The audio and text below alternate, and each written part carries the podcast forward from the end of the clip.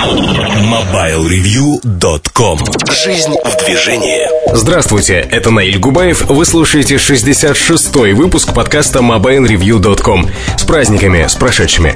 Сегодня в номере Александр Дембовский, размышляющий о тенденциях в мире мобильного аудио. Сергей Кузьмин, рассуждающий об автомобильном звуке. Эльдар Муртазин о Samsung F490, представленном еще в 2007 и мобильных терминалах в России. Конечно, наш мобильный чарт с первой пятеркой рингтонов Нового года на закуску. Все это в ближайший час. MobileReview.com Особое мнение как устроен российский рынок мобильных терминалов? Ну, тема этого подкаста, первого уже в новом году, родилась очень просто. Один из наших читателей попросил в форуме а, о подкастах Mobile Review рассказать об этой теме. Потому что предпосылка была простая. Человек работает в другой области, где видит, как регулируются цены, каким образом регулируются цены и что происходит на рынке и почему происходит именно так, а не как-то иначе. Я не буду вдаваться в отдельные детали, я просто расскажу про то, как этот рынок живет, про то, как он работает. А, чтобы у вас сложилось впечатление, откуда берутся розничные цены на те или иные марки телефонов, как они регулируются, почему эти цены выше, чем в Европе зачастую. А мы будем рассматривать на примере таких компаний, как а, Nokia, Samsung, Sony Ericsson, Motorola. У всех у них свой путь, но есть многие общие моменты. Итак, если мы говорим о представительствах любой компании, то это не коммерческая организация. Представительство Nokia, Samsung, Sony Ericsson, Sagem, да какой угодно.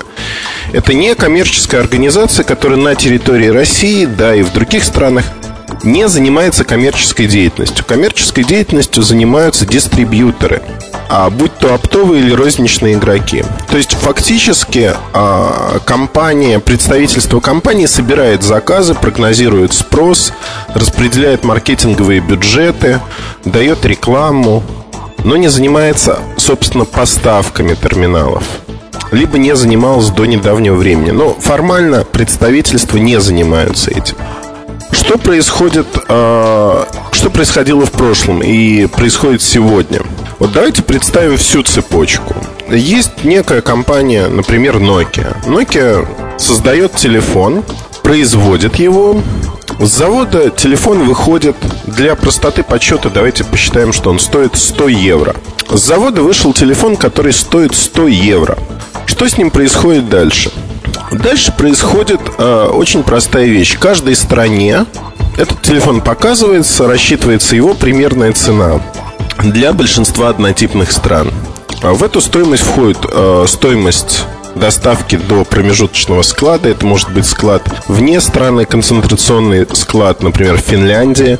Это может быть склад в Германии. Все зависит от покупателей. Сюда же вкладываются некие деньги на маркетинг, поддержание структуры представительств и прочее, прочее. То есть фактически бонусы дистрибьюторам. Фактически получается, что на первом этапе, когда завод произвел, он произвел уже с прибылью компании некой. Потом на эту прибыль компании, внутри компании, для представительств накладывается следующая итерация э, на дополнительные расходы.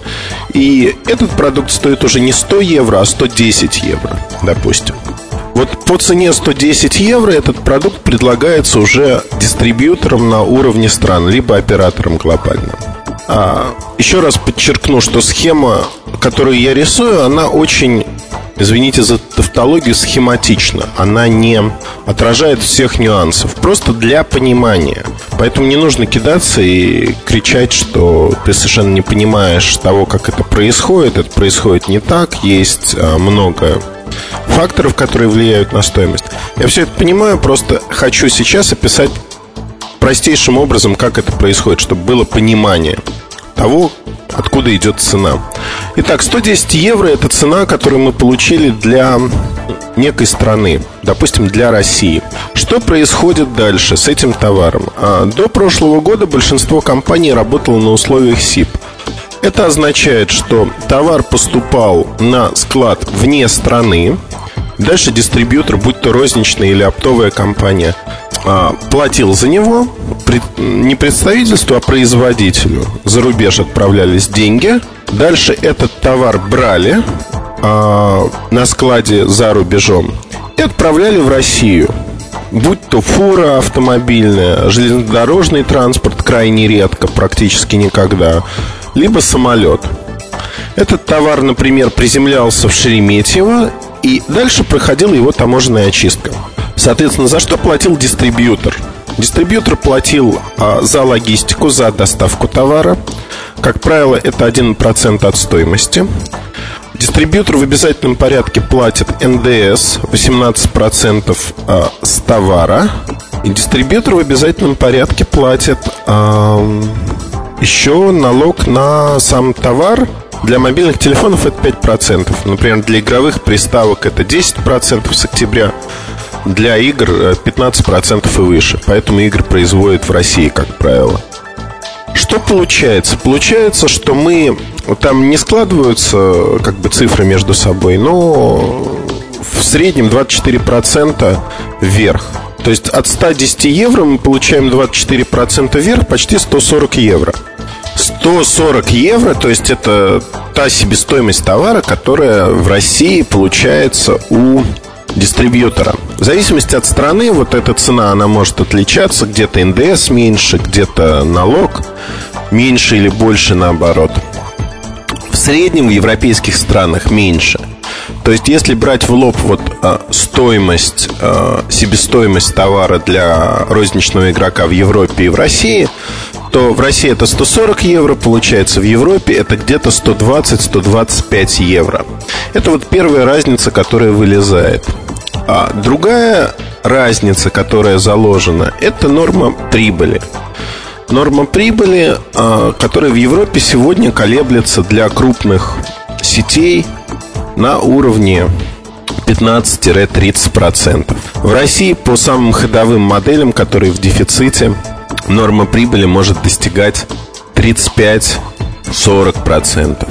Это сказочные цифры, но эти сказочные цифры являются реальностью. И они вытекают не из-за того, что розничные игроки они жадные. Вот э, на одной из конференций мы имели э, пикировку с Володей Богдановым из Евросети именно на эту тему, что вот он утверждал, ну мы же не жадные, мы не обираем потребителя. Действительно, это экономически целесообразно, иначе просто компании не выживут, они не будут получать хоть какую-то прибыль. И беда для розницы 2-3% в лучшем случае, даже меньше, полтора-два в этом году. А действительно, вот налоговое бремя, оно играет роль. И для компаний, которые играют в белую, поддерживать низкий уровень цен практически невозможно. Приходится выдумывать всевозможные вещи, акции, отложенные платежи и тому подобное. Пример это связной клуб с э, акцией телефон за полцены. То есть это придумывание, как снизить цены на высоком уровне. То есть в лоб снизить цену вот так невозможно, если ты играешь в белую. Играть не в белую означает просто ставить свой бизнес на порог выживания. То есть любая жалоба от конкурента тебя проверяют, и фактически бизнес можно закрывать, потому что налоговые претензии будут огромными. Если говорить про э, стоимости, то тут есть тоже различия для каждой компании. А, объясню почему. У каждой компании своя политика. Там, например, Motorola не выплачивает бонусы своим дистрибьюторам. Соответственно, вот эта внутренняя наценка Motorola на продукт, она меньше всего. Туда закладываются другие вещи, но наценка меньше. Nokia придумала бонусную шкалу, что до 13% за точность платежа, за качество планирования, за точность выполнения своих прогнозов а, по модельному ряду и объему закупок. За объем закупок, что N-серия, допустим, не менее 20% от общего объема закупок и не менее 10% E-Series закупает дистрибьютор вот это все позволяет а, снизить цену фактически на 13%, как бы. Откуда берутся эти 13% для Nokia? Чудес ведь не бывает, да? Вспоминаем 100 евро, 110 евро, 140 евро на входе. Здесь, в России. а для дистрибьютора получается цена. Еще надо прибавить как минимум 20-25% розничной наценки. И вот она цена в 170 евро, которая выходит казалось бы. Но на самом деле не все так однозначно. Для всех компаний, кроме Nokia, оптовые цены, вот цена, которая предлагается за рубежом для России, Германии, Франции, она одинакова. Nokia сделала счастливое исключение для России, чтобы потрафить э, нашим дистрибьюторам, чтобы они эти 13% могли заработать. И э, просто ровно на эти 13 же процентов подняла оптовую стоимость. Э, получается очень смешная ситуация. Э, вот те 140 евро, которые получаются, плюс 13 процентов, фактически мы выходим э, на стоимость 157-158 евро – которая на те самые 10 евро примерно меньше розничной цены в Европе. То есть фактически, а, если брать оптовую, даже не так, если брать оптовую стоимость и розничную стоимость в Европе, там есть разница на уровне, ну, примерно 25% как минимум. Если брать оптовую стоимость э, для России телефонов Nokia, то она отличается от розницы европейской на от 10 до 20 евро разница всего лишь. Это очень маленькая разница. Плюс прибавьте, накрутите налоги, прибавьте а, к налогам НДС. То есть Nokia вот в погоне за стимулированием дистрибьюторов, она сделала такой финт ушами для одной страны, единственной для России. Для Nokia а, спрос на телефоны, который высок, это не означает ровным счетом ничего, потому что ну, такая есть игла. Дистрибьюторы не могут отказаться от продукции Nokia, при этом вот эти 13%, которые зарабатывают дистрибьюторы, зачастую они считают своими деньгами. То есть эти деньги не идут в снижение цены или идут незначительно. Это деньги, которые откладываются там, на развитие компании, на, на что угодно, какие угодно цели. Но все остальное выжимается уже из цены. Поэтому продукты Nokia в России, они стоят безумно. Ну, в среднем превышение над европейской розничной ценой от 35 до 50%. 35-50%. Это не только на новинки, это вообще на модельный ряд Nokia. Это безумные цены, это безумная погоня за прибылями. Знаете, вот сразу вспоминается алчное лицо капитализма, советские агитки. Но в данной конкретной ситуации это действие, которое целенаправленно предпринимает Nokia, которое и центральная Nokia, и российская Nokia. Все в курсе ситуации. Но так как продажи идут, продажи идут в больших количествах. Nokia сейчас лидер рынка по этому параметру, по штучному выражению. Всех все устраивает. Когда что-то изменится и люди прекратят так массово покупать Nokia, либо серый рынок вырастет, а для Nokia сейчас он 10% от продаж. И он растет стремительно. В четвертом квартале мы наблюдали его взлет немыслимый, потому что новинки задерживают для России с одной стороны. С другой стороны, ну вот эта разница в 50%, она позволяет совершенно комфортно в чемоданах привозить телефоны и продавать их здесь с наценкой там 25%. Я не говорю про оптовые даже закупки. Я говорю просто тупо прийти в магазин, купить, привезти сюда, наварить 25%. Хорошая маржа для маленькой компании, для того, кто занимается чемоданными перевозками. Фактически сегодня получилось так, что мы э, столкнулись с тем, что компания сама ну, вот, живет на серый рынок, активизирует. Цены нереальные на продукцию Nokia. Но вот, тем не менее, ситуация такова, и э, до отъезда мы разговаривали с Александром Фиорентино, он отнекивался, говорил, что это конфиденциальная информация, что нет он не может комментировать цены, но вряд ли что-то изменится в ближайшее время, тем не менее, в политике компании здесь. Виктор Райс, э, новый GM, General Manager Nokia для стран СНГ, в том числе России, он пока никак не комментировал этот вопрос, но Виктору я его обязательно задам уже после Нового года. Вроде как планируется некая встреча с ним.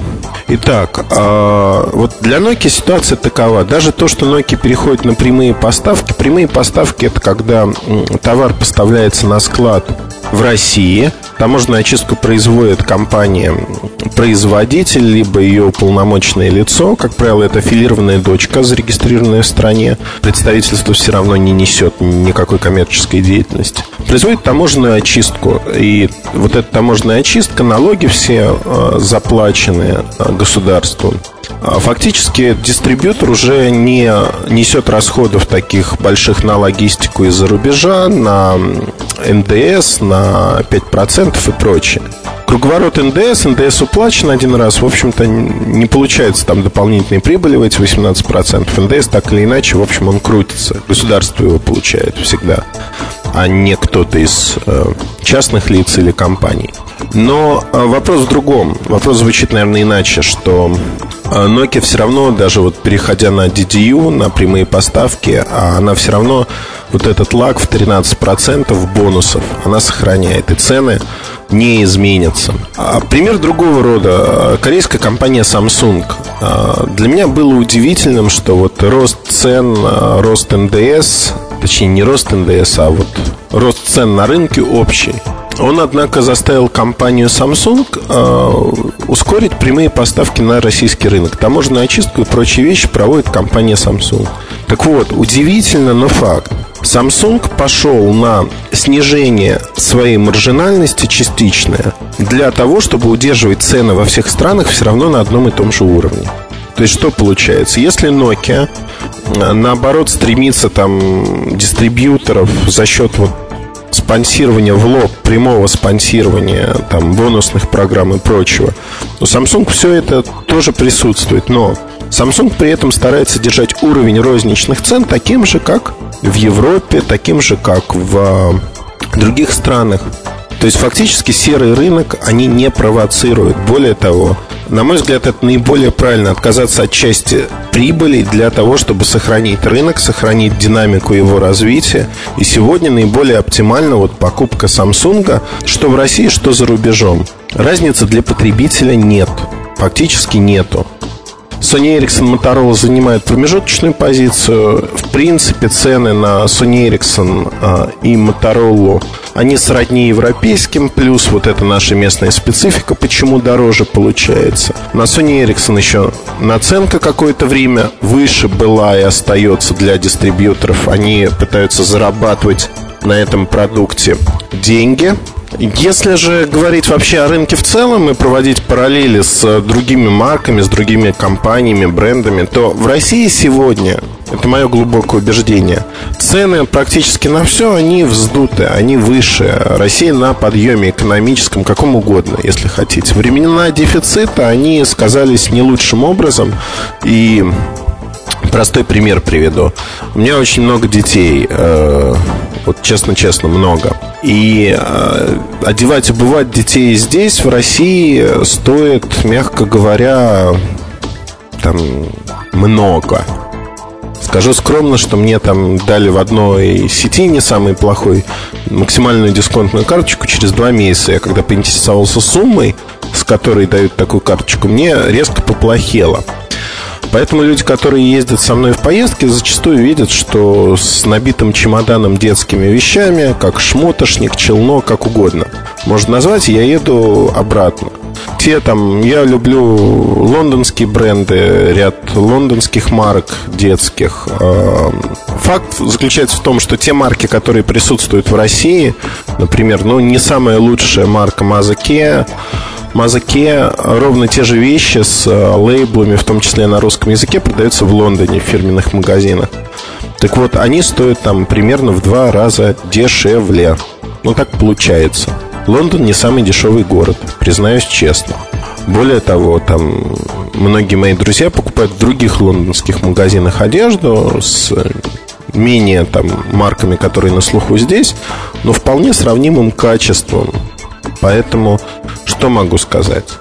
В одежде фирменной, в оригинальной э, то же самое происходит. Если вы придете в Боско купить что-то модненькое, ну это там крайний пример, да, то смею вас уверить, что в Милане вы можете некоторые вещи купить э, примерно в два раза дешевле, но при этом в Милане они будут стоить по местным меркам очень дорого и что-то подобное не точно такую вещь я говорюсь, можно будет найти значительно дешевле. Это вопрос цены, а, но и на технику то же самое происходит. То есть фактически сегодня, если мы говорим про телефоны, рынок телефонов не представляет из себя что-то особенное и что-то уникальное как явление. Наоборот, более либеральный, более подверженный изменениям и эти изменения во многом хорошие изменения для рынка в целом. Это как наверное, вспомню второй раз Володю Богданова из Евросети.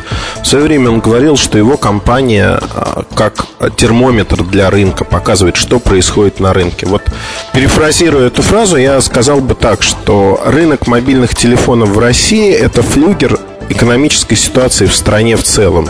Наверное, так, потому что когда что-то изменяется в стране, изменяется и рынок. Товар такой, что он не может залеживаться годами. Э, он не может ждать своего часа. Нельзя на него цену выстраивать очень долго. Вы либо продаете, либо теряете. Это товар на 3-6 месяцев. Поэтому этот рынок, он реагирует на все, реагирует максимально быстро. Это действительно флюгер, флюгер своего рода. И на мой взгляд, вот это мое мнение, исключительно сугубо мое, вот этот рынок надо отслеживать среди прочих для, как индикатор. Понятно, что вся кулик хвалит свое болото. Мое болото это рынок телекома, рынок мобильных терминалов, и я его буду хвалить. Но справедливости ради скажу, что очень многие индексы, потребительские индексы э, благополучности обстановки в стране, для чего угодно, композитные индексы составные можно э, составлять, в том числе используя данные о рынке мобильных терминалов. Они крайне показательны. Зачастую вот бывает смотришь на этот рынок, получается какая-то ситуация очень смешная. То есть она коррелирует с тем, что происходит очень-очень четко. Это действительно интересно. И если кто-то из коллег-социологов, либо исследователей в других компаниях, кто исследует рынок, либо Россию в целом, заинтересуются этим, всегда рады помочь, э, предоставить там данные, предоставить наше видение того, что происходит и совместно сделать некоторые индексы. Это будет интересно, на мой взгляд. Я попытался вкратце, схематично описать то, что происходит на рынке, не вдаваясь в жуткие подробности придворных интриг, того, как идут поставки,